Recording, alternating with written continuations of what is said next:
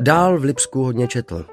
Od četby filozofických spisů se však posouval k románům, což si sám vysvětloval tak, že od katedrové filozofie míří k prakticky mnohem užitečnější sociologii. V tlustých knihách německé univerzitní vědy život podle něho ukrytý nebyl, kdežto v románech od Turgeněva nebo Dickinse ano. O novinách nemluvě. Naučil se romány číst svižným tempem, tři denně, hltal stránky po úhlopříčkách a zvládal si přitom vše pamatovat.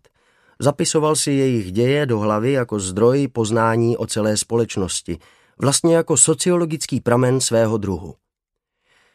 Jak ho však práce vtahovala, začínal ztrácet odstup od ní.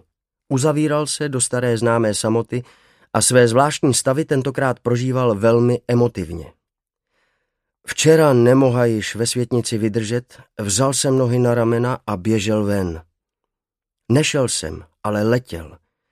Až jsem konečně spozoroval, že jsem celý propocený.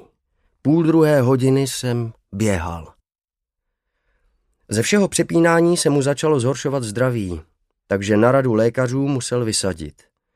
Na jaře 1877 mu diagnostikovali nejdřív žaludeční katar a pak neduch jaterní, takže se musel zbalit a na šest neděl jet popíjet vodu do Karlových varů. Nikdy nedokázal být sám se sebou zvlášť spokojený, nyní se to ještě zhoršilo.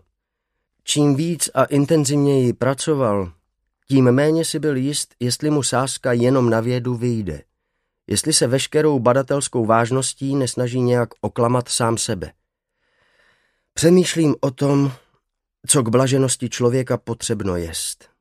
Vědění samo nedostačuje, jelikož tolik lidí bez vědění šťastnými jsou. Spokojenosti lze jinak nabít, ctí, slávou, láskou a tak dále. Ano, jen v neklidu, jakkoliv tvůrčím, celý smysl života není.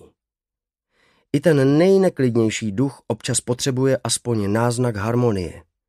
Uprostřed takového rozpoložení mu jednoho dne řekli, že z Ameriky brzo přijede do Lipska zajímavá mladá žena, která se chce na tamní konzervatoři učit hudební teorii a hře na klavír.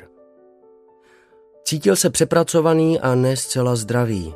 Všichni přátelé okolo se zdáli zamilovaní, jenom on jediný ne.